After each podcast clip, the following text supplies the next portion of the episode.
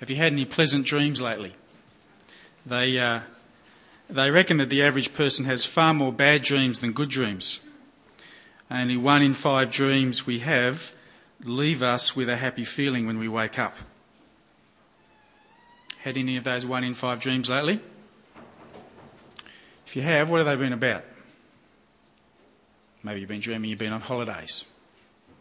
Maybe it's a dream about, I don't know, being able to fly, have a superpower, be able to do something spectacular. Maybe it's just been a dream about uh, being adored by someone, being cared for by someone, being protected by someone. Maybe it's been a dream about feeling safe, feeling secure. Maybe it's been a dream about being reunited with someone who's precious. Maybe it's just been a dream that's had lots of laughter lots of good times, lots of friends, lots of fun. This morning, I want to suggest to you that no matter how happy that one in five pleasant dream may have been, I want to suggest to you that no matter how nice or exciting the dream has been, what God has in store for you is even better. That when you are a follower of Jesus Christ, God's plans for you, they are beyond your wildest dreams. And as evidence, let me offer Exhibit A, the passage of Jeremiah which we've just heard read. A passage in which God gives Jeremiah a dream about just, about just how good stuff will be for God's people. Did you notice that final verse that was read, verse 26? At this I awoke and looked around my dream had been pleasant to me. You see what's happening in this section? The stuff that we've just heard, heard, read, it's all about things that have come to Jeremiah in a dream. And when he wakes up and looks around, in other words, when he looks around at how Israel at the time are going through a hard time, because remember, this is the time of the exile. This is a time when Babylonian have swept, uh, Babylon has swept down, crushed Israel. And so Jeremiah wakes up and he looks around at the mess and he looks around at the chaos. And against that harshness, he is struck all the more by just how pleasant the dream was that he'd been having. A dream in which the true and living God had been showing him the good things that were in store for his people in the future. Good times that turn out to be beyond our pleasant dreams. Let me show you what I mean. And the way the passage works is that it effectively has a word formula in it called This is what the Lord says. Verse 2, verse 7, verse 15. Three times that little word formula is used in the passage, and each time it's used, it's signaling a new important step in uh, the things that God is going to do for his people. Uh, there's another time that it's thrown in in verse 16, but we'll get with that. Effectively, that's the way the passage breaks up. Three times you get that little dot point. This is what the Lord says, and then something really good, something really important is mentioned. Step one, it's all about a fresh start. Verse 2. This is what the Lord says. See, there's a little dot point. The people who survive the sword will find favour in the desert. I will come and give rest to Israel. The Lord appeared to us in the past, saying, I have loved you with an everlasting love. I've, I've drawn you with loving kindness. I want you to notice two things in those couple of verses. Firstly, just notice the, the affection in the words loving kindness, everlasting love. And notice, secondly, the stress on times past. Verse 3 the Lord appeared to us in the past. Verse 2, you get this mention of finding favour in the desert, having rest. This is all stuff straight out of Deuteronomy. This is all stuff straight out of Exodus when God had swept Israel off her feet, saved them out of slavery in Egypt in a massive display of gracious love. And you see here it's picking up language like that. It's picking up memories like that. It's painting the picture of going back to the good old days. Back to the times when God and Israel were just starting out. Back to the times when Israel were all enthusiastic for God. Back to the days when they were keen for God. And look, I know that that time didn't last all that long, but there was still that sort of honeymoon period. And God is saying it's going to be like that all over again. That's why in verse 4, uh, Israel is referred to as a virgin Israel.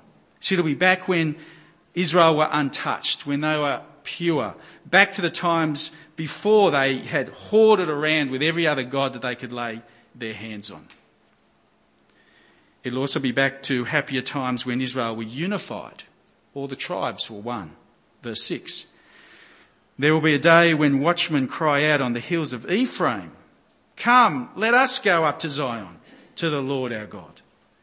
Now, Ephraim is the name of the largest northern tribe in Israel, and often Ephraim is used as a sort of way of referring to all the northern tribes of Israel. And so, verse 6 is saying that there'll be a day when it'll go back to the good old days when even the northern tribes were with us. And we'll all go to Jerusalem together. Back before the northern tribes rebelled. Back before that terrible civil war. There will come a day when there will be a fresh start. When God's people will be again one big, happy family.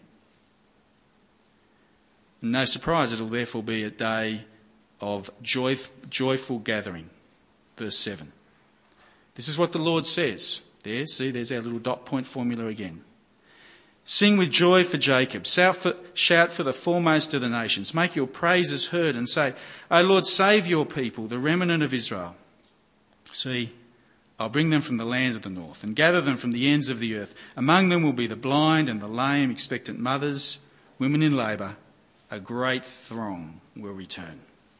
Got the scene? It's a picture of all of Israel, all of God's people, returning to their beloved promised land even the disadvantaged, even the weak, even the unborn babies, they're all pour, pouring back. Verse 9, they will come with weeping, that is, weeping for joy. They will pray as I bring them back. I will lead them beside streams of water on a level path where they will not stumble. Beside streams of water, level path. Almost sounds like Psalm 23, doesn't it? You know, the Lord's my shepherd, he leads me beside quiet waters he guides my paths of righteousness. It's no accident, it sounds like Psalm 23, verse 10. Hear the word of the Lord, O nations, proclaim it in distant coastlines. He who scattered Israel will gather, the, gather them, will watch over his flock like a shepherd. Friends, the dream is piling on image upon image upon image of God as a loving, intimate, caring father, gathering his family, a good shepherd caring for his sheep, making sure they're protected on the, on the way to the gathering. And so, no wonder that when they gather together, it's with rejoicing and cheering and smiling, and everyone's high fiving each other, and, and all the more because this will signal an end to weeping. Verse 15. This is what the Lord says. There's our dot point. A voice is heard in Ramah, mourning and great weeping. Rachel weeping for her children, refusing to be comforted because her children are no more. Now, what's all this about Rachel weeping? Well, in the Old Testament, Rachel was Jacob's wife, and when she died, she was buried in Ramah, which is a few kilometres north of Jerusalem. And so here we have Rachel effectively crying from her grave, uh, weeping because her children Israel have been scattered away from her. They are no longer around her, and she refuses to stop crying. God comforts her. Verse 16. This is what the Lord says, and you get a very quick repetition of that dot point just to add emphasis to this truth. Restrain your voice from weeping and your eyes from tears, for your work will be rewarded, declares the Lord. They will return from the land of the enemy. It's as if God Himself is putting His arm around Rachel and just comforting her. It's okay. There is hope for the future. Verse 17 Your children will return. And then we enter into this conversation that develops between Ephraim, uh, again, uh, who was Rachel's grandson. You get this conversation develop between Ephraim and God, as Ephraim basically says, Yeah, God, uh, please let me return. I've learnt my lesson. Verse 18. I have surely heard Ephraim's uh, moaning. You, you discipline me like an unruly calf, and I have been disciplined.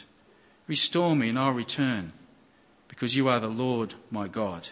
After I strayed, I repented. After I came to understand, I beat my breast. I was ashamed and humiliated because I bore the disgrace of my youth. And then God responds, verse 20 Is not Ephraim my dear son, the child in whom I delight? Though I often speak against him, I still remember him. You can't forget your kids. Therefore, my heart uh, yearns for him. I have great compassion for him, declares the Lord. Set up road signs, put up guideposts, that take note of the highway, the road that you take. Return, O virgin Israel, return to your towns. How long will you wander, O unfaithful daughter? The Lord will create a new thing on earth. A woman will surround a man. You get a reference of Virgin Israel again, don't we? It takes us back to those earlier verses, the, the reminder that we're going to go back to a time when God's people were unblemished, before they chased after other gods. Which I think is what verse 22 is all about as well, and that really weird phrase about God creating a new thing and a woman surrounding a man. That, that's a weird phrase. Some people even reckon it's the weirdest phrase in the whole book of Jeremiah, which is a pretty big call because let me tell you, there's some doozies in it. I'm wondering whether, though, verse 22 is simply tapping into this whole imagery that's developing of Israel being the unfaithful daughter and God, the loving father, who is simply yearning to have his virgin, unspoilt child back. And so in verse 22, when it says a woman will surround a man, I'm, I'm thinking the woman's Israel. God's the man. And the whole thing which God will create the new thing is that Israel will surround God. There is a time coming when God's people themselves will yearn for God, will seek for God. Israel will embrace God rather than push him away. I'm thinking that's what it could mean. It's certainly what Jeremiah is going to go on to talk about in the second half of the chapter. But hey, that's next week. And we don't want to let a tricky little phrase overshadow what is very clear. What is clear is that this is a most pleasant dream. This is a dream of days when things will be back the way they used to be before sin got in and messed stuff up between uh, God and his people. This is a dream of a restored Israel being gathered together in a giant family reunion, and God, like a good shepherd, caring for all of them. And everyone is laughing, and everyone is celebrating, and no one is crying. It's a nice dream. No wonder Jeremiah says, This I awoke and looked around, and my dream had been pleasant to me. Because compared to life at the time, it was pleasant indeed. And here's the thing not only is the dream pleasant for Jeremiah, it turns out to be pleasant for you and I as well. Because this is a dream that has come true. And you and I get to be involved in it. See, skip across to the New Testament in Matthew chapter 2. I'd like you to notice something a little interesting that Matthew does. Matthew chapter 2.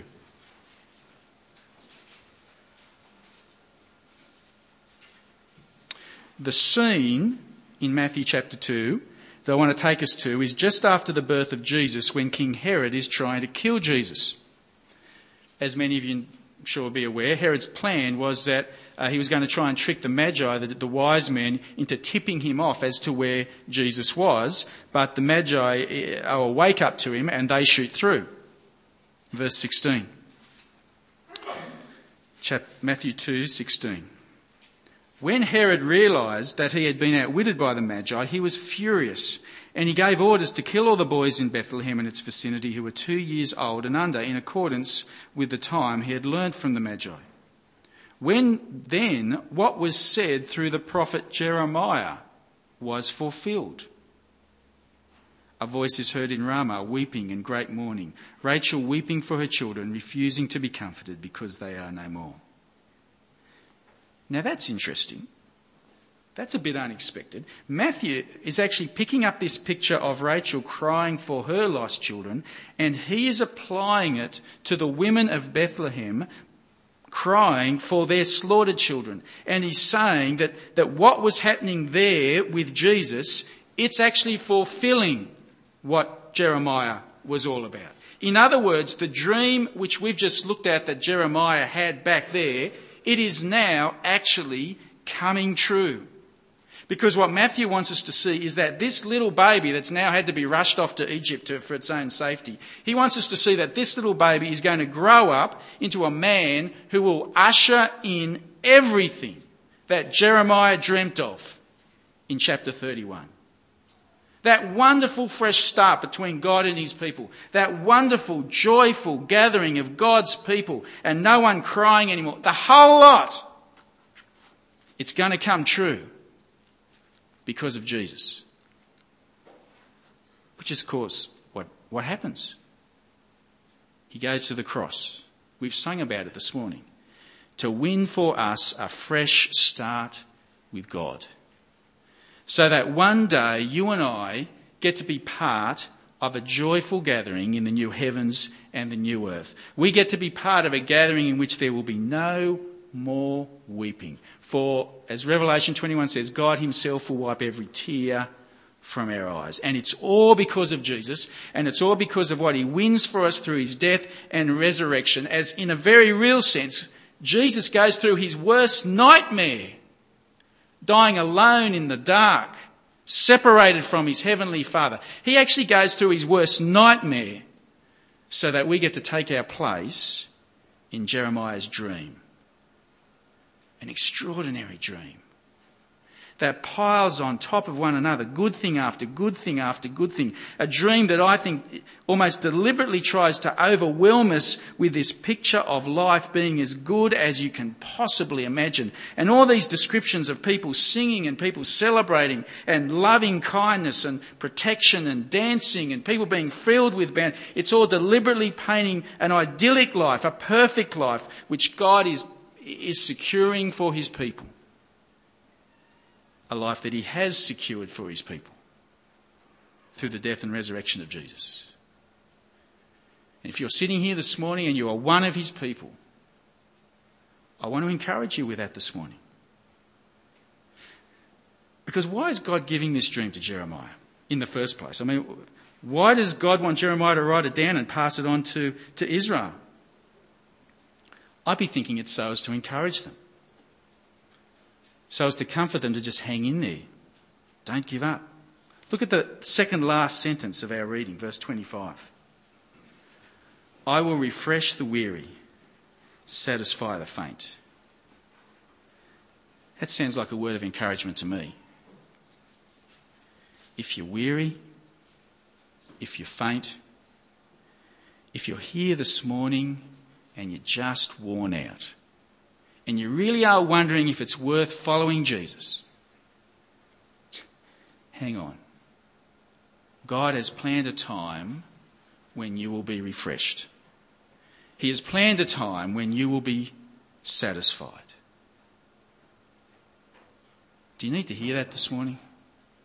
Because my guess is that there are probably some of us here this morning and we come along and we like to put out the vibe that we're all in control and everything's in order. My guess is some of us are here and life may well be just about coming apart at the seams.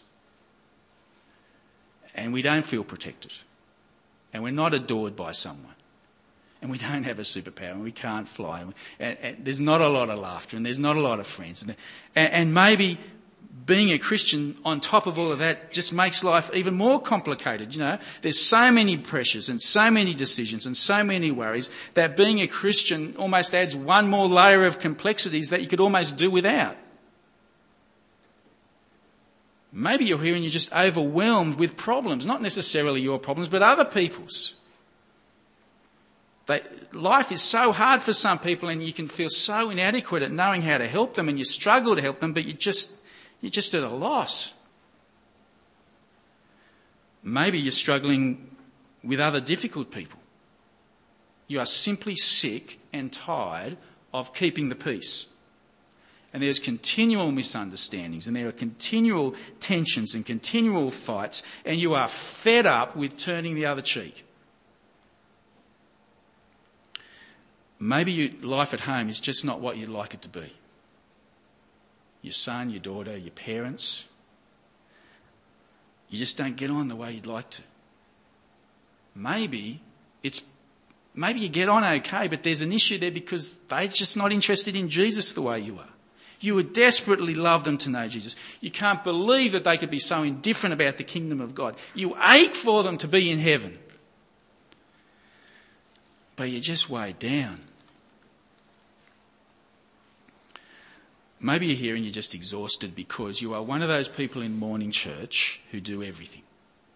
Always there looking out for someone, always there on a roster, always got someone in your house showing hospitality, always here early looking out for who's new, making sure others are included in conversations, minding other people's children, cooking for people, struggling in your commitment to get to a small group.